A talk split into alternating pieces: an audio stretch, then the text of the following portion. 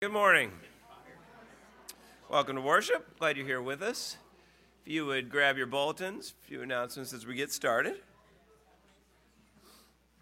First of all, uh, you should have been handed a green piece of paper on your way in. Everybody has one of these, hopefully.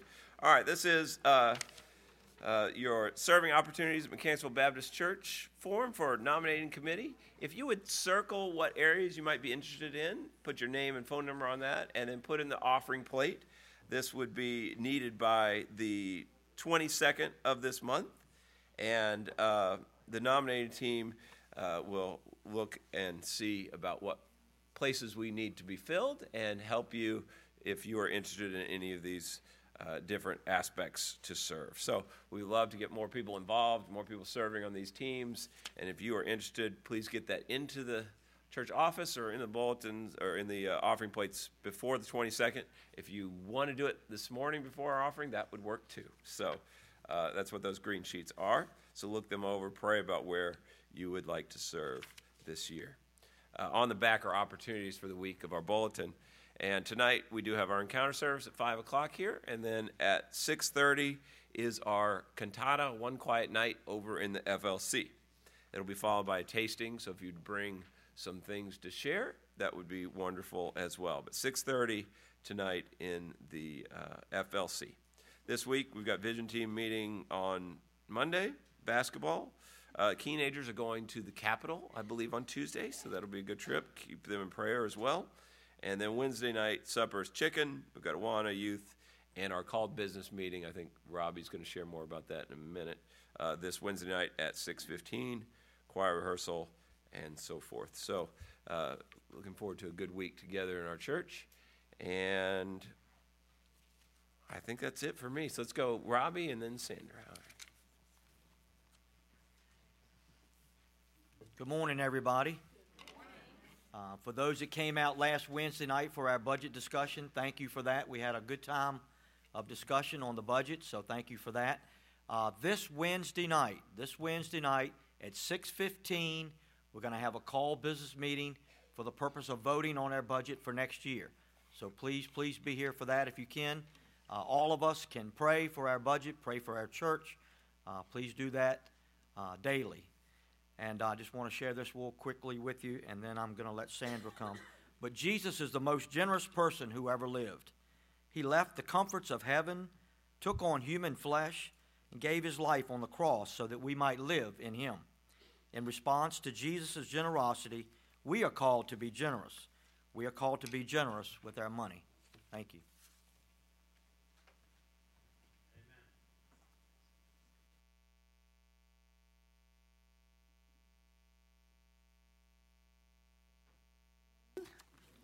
Um, before I make my announcement, I did notice on the back of the um, bulletin, I think the teenagers are actually meeting at 10 and not 10:30. Is that right? 10 o'clock? Okay, thank you. Um, anyway, I'm here to, to share about the Lottie Moon announcement. Um, as I was talking about it in the early service, um, most of us who've grown up over, over, knew who Lottie Moon was as we grew up in Southern Baptist churches. And um, you uh, read last week that our goal is $13,250. As of Friday, we had received $888. And I thought this year I would do something a little different because um, even though most of us know who Lottie Moon was, I wanted to give you a few fast um, facts about her and why it was named after her. um, first of all, she was born um, in 1840 in Charlottesville to a wealthy family and she didn't become a Christian until adulthood. She was only uh, four feet three inches tall, which makes her a foot shorter than I am. Uh, anyway, while she was in college, she felt a desire to go overseas and share the gospel. Uh, but God had different plans for her because she wanted to go right away. So she became a teacher and a nurse um, during the Civil War. So then in 1873, she sailed to China. She faced uh, many challenges on the field, including famine and political unrest, and she communicated um, frequently with Southern Baptist women and um, wrote letters and challenged those in the states to provide better support for the missionaries. And she also inspired the WMU to take up an offering for international missions. So um, in 1888, they raised enough to send three missionaries to China so she could go on furlough. And they had such a good response that they started collecting that every year at this time, just like um, we're doing now. And she served faithfully um, in China for 40 years and gave her life for China because she became ill um, when people there in China around her were starving. Uh, she stopped eating, and they sent her home on a boat on uh, Christmas Eve um, in 1912, but she died. And then five years later, they named the Christmas offering after her. Um, today, there are 3,714 Southern Baptist missionaries, and your Lottie Moon offering is used solely to support the missionaries with housing, vehicles, training, education for missionary kids, and medical care. We make it possible to reach the lost of the world with our gifts. I also wanted to share something um, firsthand to give you a better picture of um, what your Lottie Moon offering goes for, because sometimes we hear Lottie Moon and um, we don't always think about everything that um, our missionaries are doing. So I, when I was um, in the office talking to Tim about it, and I uh, told him I wanted to um, write to Carla Evans so she could uh, tell us what the what it goes for, where they are, and they were in the Congo, but they're now they're in Angola. And she wrote, wrote me this email back, and she gave um, some statistics. First of all, she and Steve, and um, and also wrote to Ronnie and Gail Davis in Cape Town.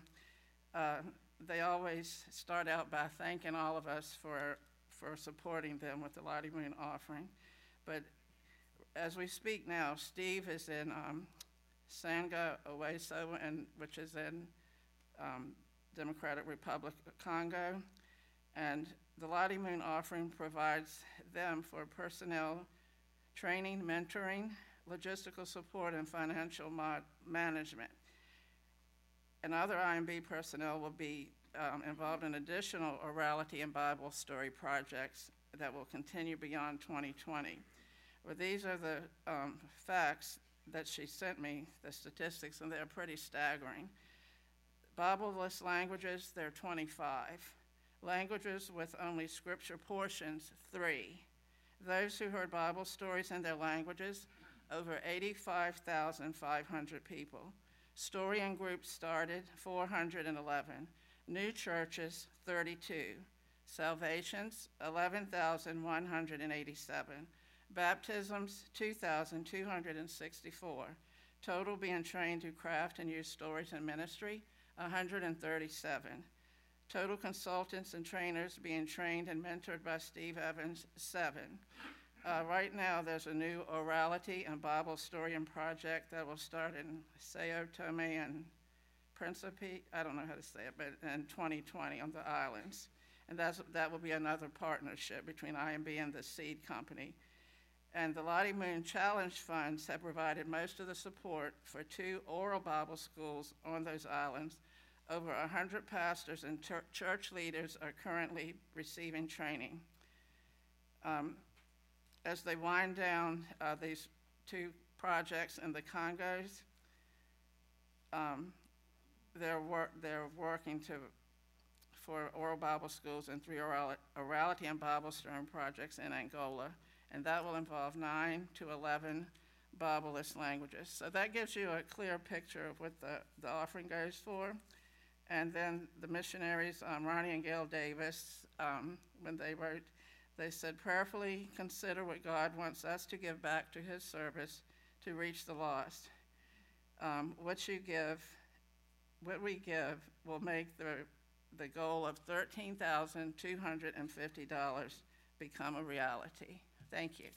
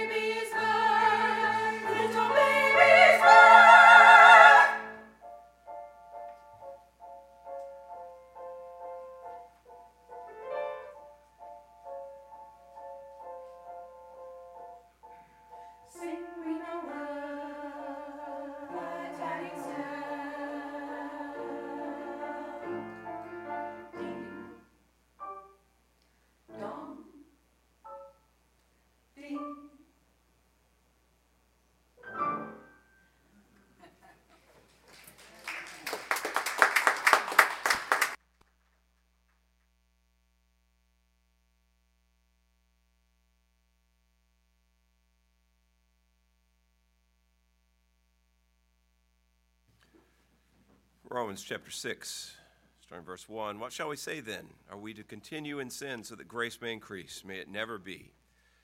How shall we who died to sin still live in it? Or do you not know that all of us who've been baptized into Christ Jesus have been baptized into his death? Therefore, we've been buried with him through baptism into death, so that Christ, as Christ was raised from the dead, through the glory of the Father, that we too might walk in newness of life. For if we have become united with him in the likeness of his death, certainly we shall also be in the likeness of his resurrection. Knowing this, that our old self was crucified with him, in order that our body of sin might be done away with, so that we would be no longer slaves to sin. For he who has died is free from sin. Let us pray. Father God, we thank you for your great victory in which you have given us through Jesus Christ. We thank you for the freedom that we have, and that we, as your people, are to be united uh, in your likeness. So, God, we pray that you would um, bring us together, that you would make us the church in which you've called us to be, and that this service, this day, that this uh, all that we do would honor you and bring you glory, and that uh, each and every moment our eyes would be focused on you. We thank you for guiding and directing us in Jesus' name. Amen. Hey, good morning. Let us stand and sing number 184, Angels We Have Heard on High. Please stand and sing with us.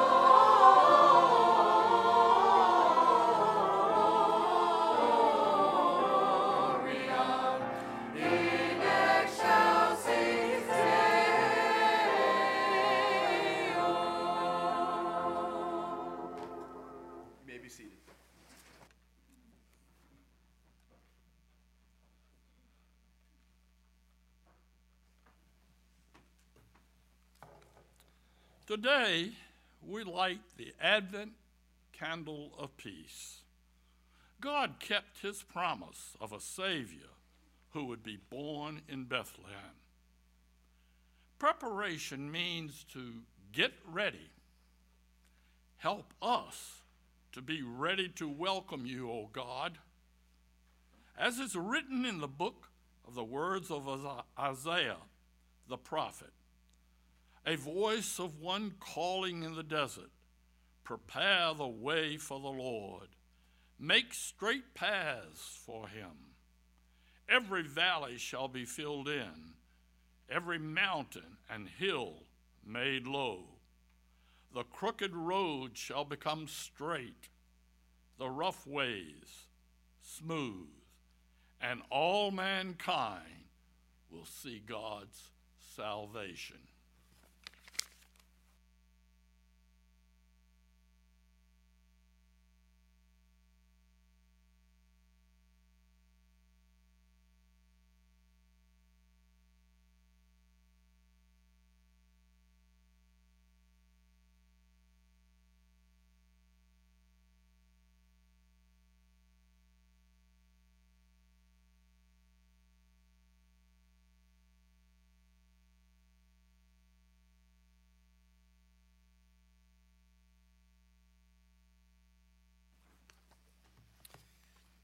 Let us continue worship this morning. We're going to sing hymn number 215, but verses 1, 3, and 5. This is 215, We Three Kings of Orient are, verses 1, 3, and 5. Please stand and sing with us.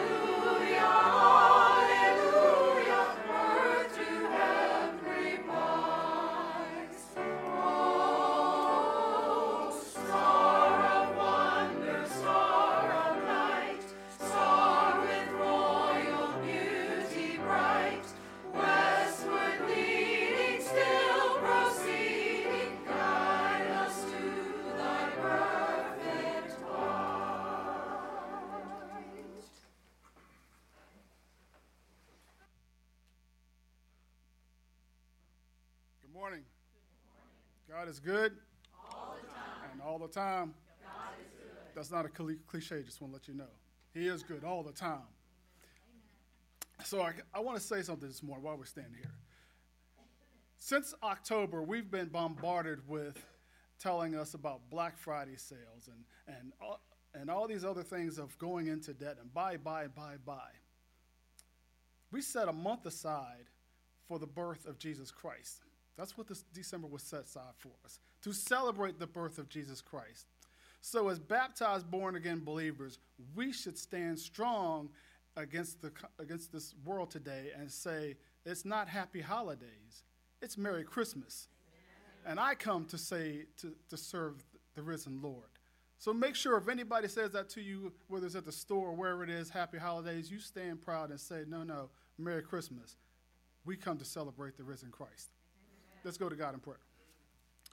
Heavenly Father, we thank you for this opportunity you've given to us. Lord, you have been so merciful and so good to us, O oh God, and we can never, ever repay you back. We thank you, God, for the gift of life, for the health and strength in our bodies. We thank you, oh God, for the, allowing us to be able to cel- celebrate the birth of Jesus Christ this morning, oh God.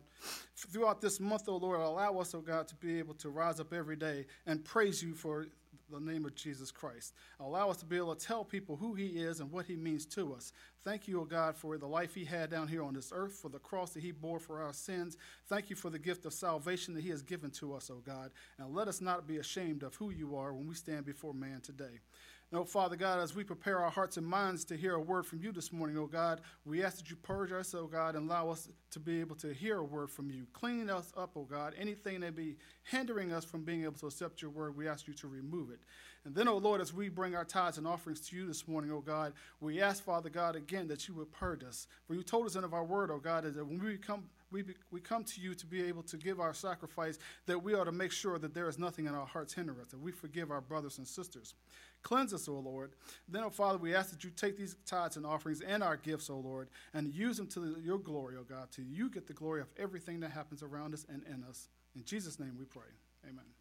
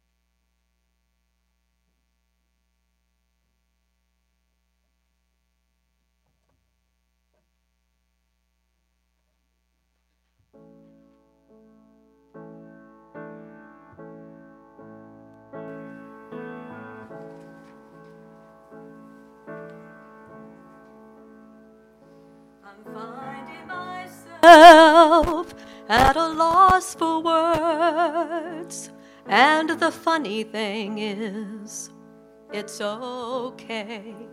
The last thing I need is to be heard, but to hear what you would say. Word of God, speak.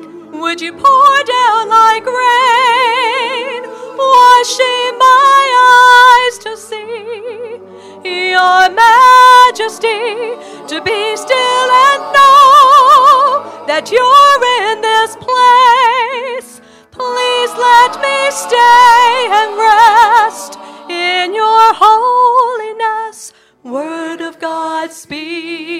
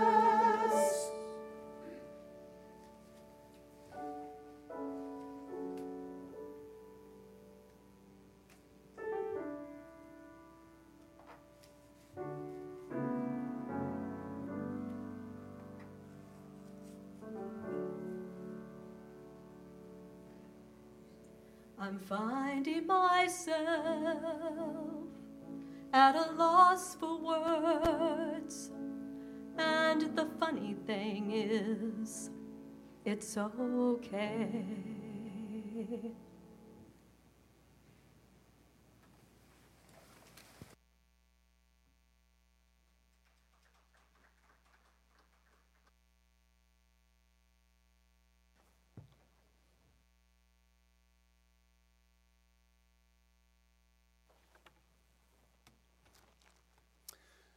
Shall we pray?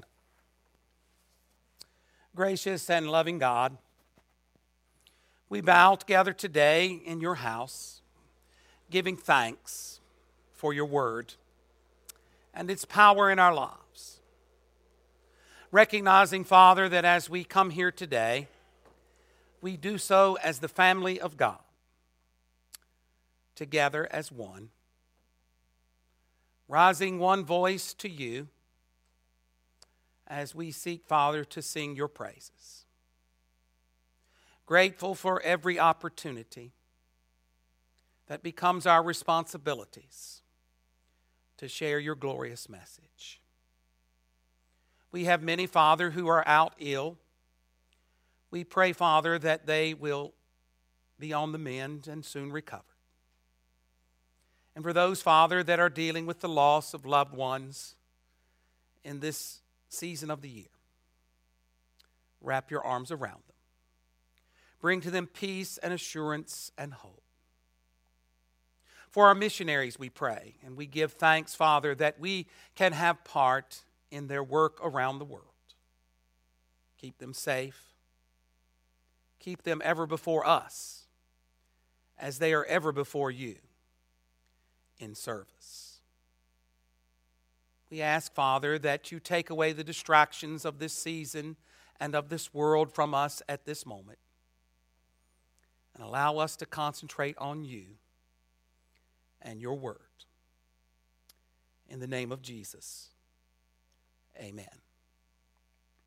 Our scripture this morning is found in Luke chapter 1, and your bulletin says through verse 31, and uh, that's the way I had uh, given it to Gene to publish, but actually I want to read through verse 38. So, beginning at verse 26 through verse 38. Now, in the sixth month, the angel Gabriel was sent by God to a city of Galilee named Nazareth, to a virgin betrothed to a man whose name was Joseph of the house of David. The virgin's name was Mary. And having come in, the angel said to her, Rejoice, highly favored one, the Lord is with you. Blessed are you among women. But when she saw him, she was troubled at his saying, and considered what manner of greeting this was.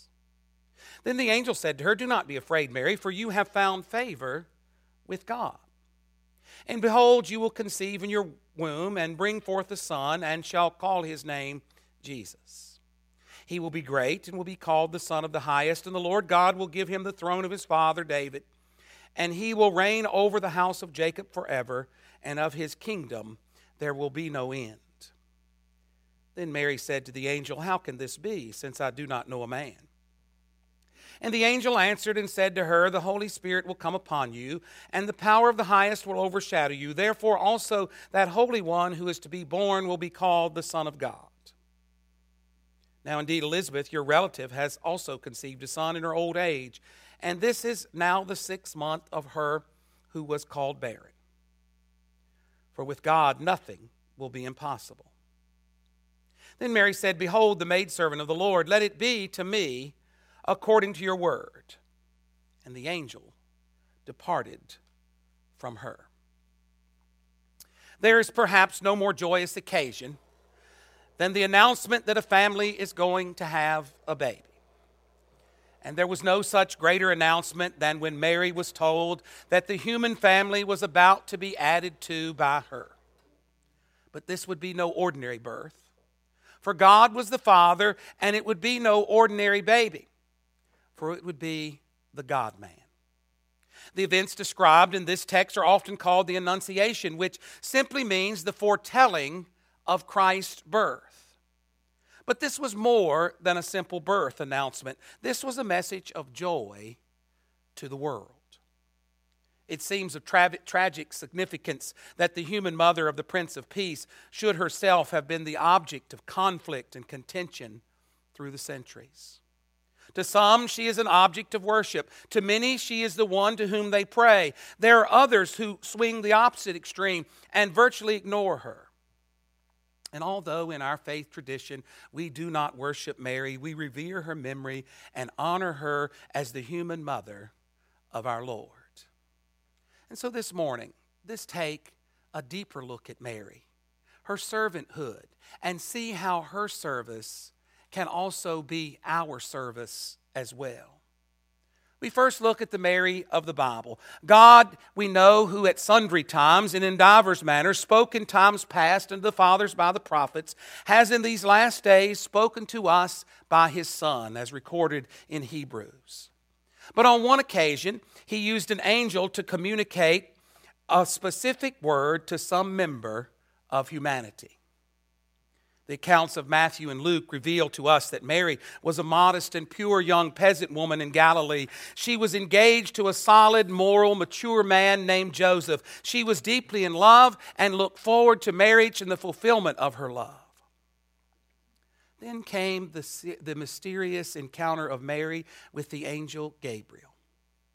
The announcement he brought her was staggering. First of all, he proclaimed the favor of God rest upon you. We would think that this would mean that our pathway would be smooth, but just because the favor of God is on us doesn't mean that our pathway will be smooth. Many times we know that when the favor of God falls on people and he calls them to a task, that the task is anything but smooth. It causes a great deal of harm and heartache and hardship in people's lives. And yet they follow him because they are favored. we would think that this would mean her pathway would be smooth, but the favor of God does not promise an easy way. A simple maid in a small village was to give birth to a child who had no human father. To the neighbors, it would be a baby who came too soon. Gabriel's, whose, whose name means the mighty one, has already made one appearance and one announcement in Luke 1 as he appeared to Zacharias. As he introduces himself to Zacharias, he says, I am Gabriel that stands in the presence of God and am sent to speak to you and to show you glad tidings. He would seem to be God's personal messenger, one who awaits God's divine bidding. He is an angelic messenger. We really have no biblical foundation to call him an archangel, and he does not seem to be a seraphim or a cherubim. But the fact that Gabriel is an angel is indisputable. The term angel, which means messenger, is used 10 times in the first chapter of Luke in referring to Gabriel. This divinely appointed envoy is an accomplished messenger. This is not his first assignment. On two occasions, Gabriel came to present the meaning of visions to Daniel. He appears to Zacharias here in Luke chapter 1 to proclaim a miracle, and we see him in his finest hour as he is sent to Mary. The Bible says that the angels desire to look into the things that God does on our behalf. It's found in 1 Peter chapter 1. This angel Gabriel is further seen as an appreciative messenger, one who cannot help but admire what God is doing in the life of Mary. For he says, Hail, you that is highly favored, the Lord is with you. Blessed are you among women. How was she to reveal this staggering revelation to Joseph? Worse than wagging tongues and bitter gossip and slander was the probability that she would lose the man she loved. But God also revealed to Joseph his divine plan, and Mary and Joseph were married. But we know there were many other problems in Mary's life. The favored one, she gave birth to her firstborn child in Bethlehem, 70 miles from home. None of her family was with her. No skilled and experienced women were present to supervise the birth of the baby. Only Joseph and the animals were around her. The baby was born in a cattle stall and not in a clean room in the inn. While her son was still a baby, Mary had to flee with him to Egypt to escape a cruel tyrant, Herod. When Jesus was a man, he left the carpenter shop at Nazareth and embarked on a ministry that seemed senseless to his mother. There's not a mother alive who would not worry about their child striking out on their own, no matter what age, to do something that didn't seem quite understandable. And yet, Mary knew from the beginning that Jesus was something different. He was extraordinary. Mary witnessed the wise men worshiping her son, but she lived to see the religious leaders of her nation plotting his death. Truly, the sword was to pierce her heart. But then we see Mary, the Madonna, the mother of Christ. A messenger is not a messenger without a message. Gabriel's message to Mary first involved a word of consolation. Now, I have received a visit. Now, I have never received a visit from an angelic emissary, nor do I expect to. But if I did, I think I would be much like Mary in the sense that I would be troubled about it, wouldn't you? But the angel said to her, Fear not, Mary, for you have found favor with God. Isn't that word fear a common word used when the announcement is made of Jesus? Remember what was said to the shepherds? Fear not, for I bring you good tidings of great joy, which shall be to all people. Fear not, Mary, for you have found favor with God. The message further involved a word about conception. And behold, you shall conceive and bring forth a son, and shall call his name Jesus. There is certainly a miraculous aspect to all of this. The virgin birth is foundational to everything that we believe, it is vital to our faith and our doctrine. But this astonished young lady named Mary received a message from God by means of an angel. There are some important marks of distinction in Mary's life that we should mention. First of all, we notice her purity. The Bible says that Gabriel appeared unto a virgin. She has lived a clean life, and God desires to use clean vessels. He desires to, uh, to use those who are pure and devoted. In Mary, he found such a vessel. He found one that he had found favor with that could make a difference in the world. We also learned that Mary was espoused to a man whose name was Joseph. She had been given not just a proposal, but also a promise of marriage. Espousal was stronger than our modern custom of engagement. The espousal involved about a year long period in which there was commitment, preparation, and purification prior to cohabitation. Gabriel has revealed all the details about the greatness and identity of her coming son in this annunciation or announcement. But what is her response? First, she made an argued response. Did you see? Then Mary said unto the angel, How shall this be, seeing I know not a man? From the basic standpoint of biology, every child has a father and mother. But Gabriel begins to explain in verse 35 the Holy Ghost shall come upon you, and the power of the highest shall overshadow you. Do you think that this resolved all the questions in her heart? I don't think so. Probably not. How are you going to explain the Immaculate Conception? Mary probably still had some questions. But she found out that God was at the heart of what was going to transpire. When God calls us, that doesn't mean that we have all the answers immediately to what He calls us to do. There is an element of faith and trust in our walk with God. And that's what He was looking for in Mary. The old question is answered here we cannot limit God. At best, our capacity to understand the ways and the person and the power of God is limited, but God is bigger than our perception and understanding of Him.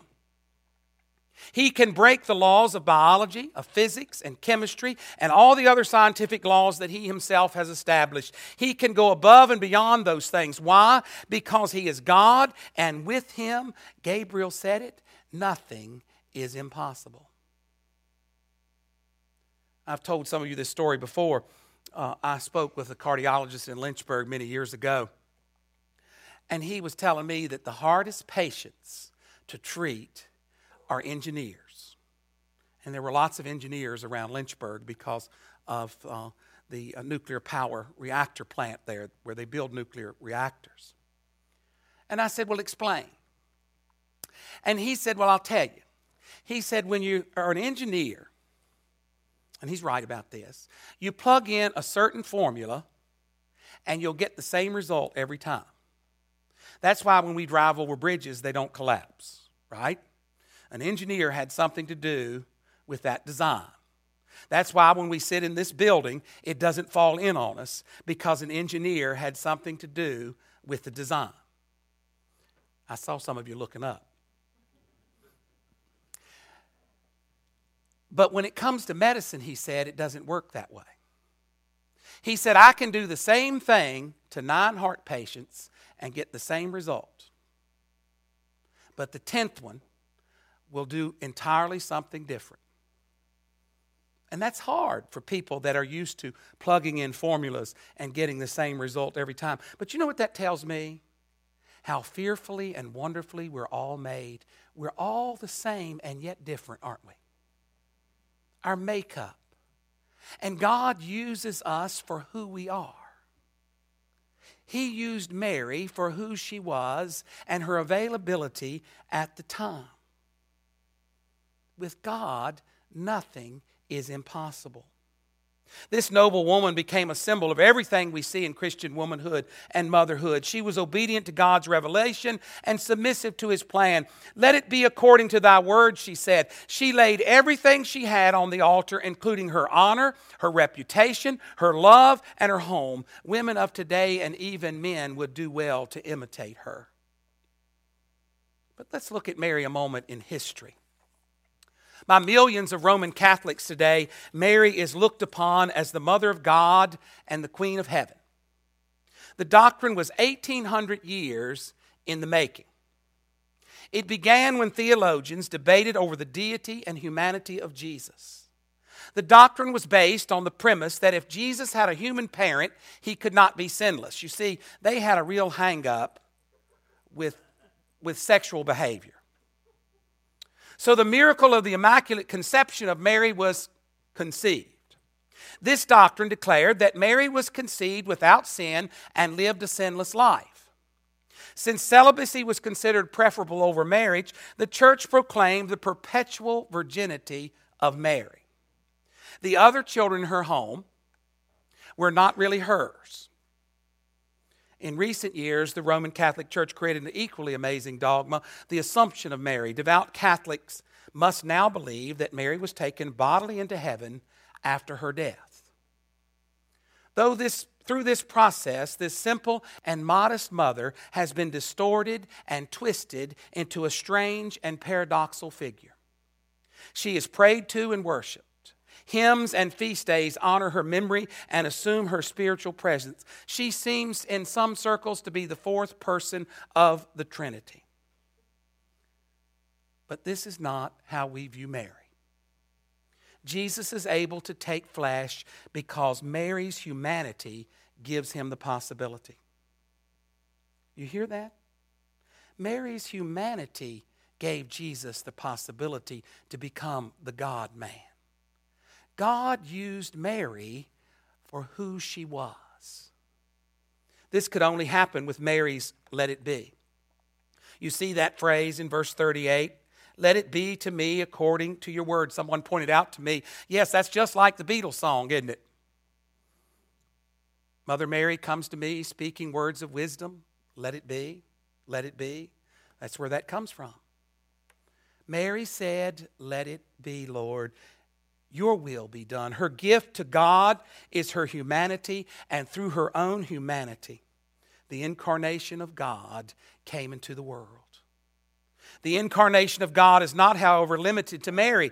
It is an affirmation of God's creation and the goodness of humanity. God chooses human flesh as the place of God's dwelling. Each one of us can stand as the favored one. God favors all of us in Jesus Christ, the one with whom God is. Each of us is called to grow up to be God bearers, to carry the life of God without, with, with out our own humanity. We are called to be followers of Christ so that we in turn can tell others of the Savior. Mary is part of us.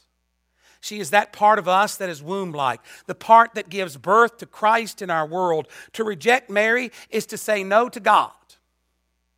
To reject Mary is to reject the Holy of Holies within us. To reject Mary is to end the ongoing story of creation and salvation. To love and venerate Mary, however, is to discover the life God is creating in us. We use Mary as our example of who we should be in relationship to God. You know, we all live with veils in our lives that we think, think separate us from God. Mary sees her virginity as a veil of separation, didn't she? How can this be? There are veils of fear, shame, and guilt. Independence and individualism become veils of isolation. Sometimes we are veiled in logic and rationalism and are unable or unwilling to abandon ourselves to the mystery of God. Often our veils are the life we have created for ourselves. But you see, God looks through our veils to see the favored one, even when we cannot see ourselves that way. God's words of possibility speak, speak across our veils, accord, announcing that God is with us and that we will conceive within us God's own life. God is always stepping through our veils to choose us as God's dwelling place. Isn't that what Jesus said? I will dwell within you. How can this be? Mary says. With these words, Mary acknowledges that the life Gabriel announces is not the life she was creating for herself, but then she goes on to say, Let it be. With those words, Mary receives the life God is creating in her. Between how can this be and let it be, the impossible becomes a reality. The never before heard of will forever be spoken of, and the veil between divinity and humanity is falling and it fallen. And it all started because Mary went from how can this be to let it be. Have we ever reached that point in our walk with the Lord? That we're willing to say, let it be, as you will. Offer whatever excuses, reasons, and veils you have why this cannot be true for you, and Gabriel will tell you differently. Nothing will be impossible with God. And you know, the last we see of Mary in the scripture is in a prayer meeting. All these, with one accord, devoted themselves to prayer, the scripture says, together with the women and Mary, the mother of Jesus, and with his brothers. Here we find her not being worshiped, but worshiping. We see her not being prayed to, but praying like others. She has been favored of God and had done her work for him faithfully. Now she dropped back into the midst of the fellowship of God's people. There's but one mediator between God and man, Jesus Christ. We do not have to go through Jesus' mother to get the attention or the response of her son. The intercession of Mary is unnecessary and impossible. Let us, like Mary, join in prayer in Jesus' name to a heavenly Father who hears and responds and keeps his promise. And let us, like Mary, say, Let it be. For when we do, God can use us to do great things in our lives for Him in the same way Mary did. Can you imagine how Mary must have felt when she was given the opportunity to do something so grand, so extraordinary? And yet, in the back of her mind, all that must have been running through it what will people say? What will people think? Will Joseph still marry me? All those questions were let go of when she said, Let it be. Shall we pray? Gracious Lord, thank you for your servant Mary. Thank you for what she teaches us even during this Advent season as we are reminded of what a vessel she was the role that she played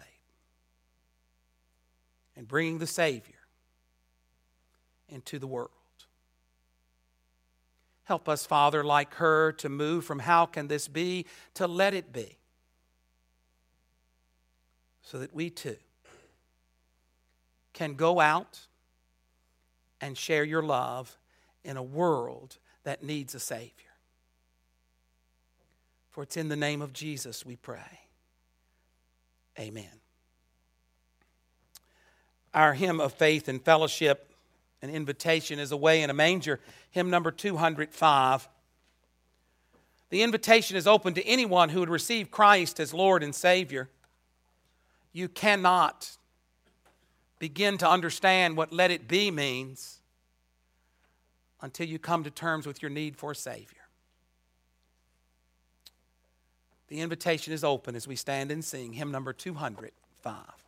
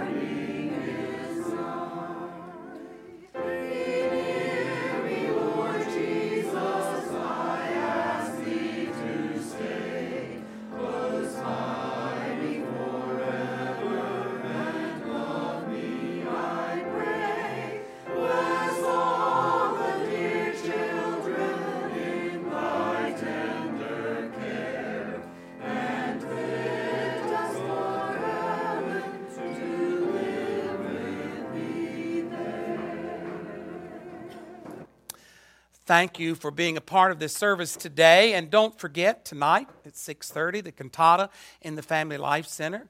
Uh, I know your name, Paul. I'm tired, I guess. Paul will. Um, he has many of his students coming to uh, provide orchestra for the um, program tonight, as he did last year. So we look forward to that. And then, as I told in the first service, uh, then the tasting. So bring something for us to taste. Okay uh, on that. And I want to thank you. I, I, think I can say this. I want to thank you for your kind words in the loss of my dog this past week. Uh, those of you don't understand dogs' relationships with people don't understand it, and that's okay. But my 18 year, almost 18 year old rat terrier, I had to put her down on Tuesday, and it has been a very difficult week for me. I had had that dog since my children were in the fourth and sixth grade. And, you know, they're adults and uh, one has his own child now. So uh, I just thank you for your kind words um, this week, uh, uh this past week when you found that out. And I will recover, but it's going to take me a little while, I'm telling you, because that's a hard relationship to break after all these years. So let's bow for benediction. Gracious Lord, we are grateful that as we leave today, you go with us, and that if we say, let it be, you can use us to do your will. We're grateful, Father, for the power of your love to redeem and for the fact, Father, that we can be witnesses to that love as we share in our community. Help us, Father, as we depart today to ever be mindful that you love us more than we'll ever understand. For it's in the name of Jesus. Amen.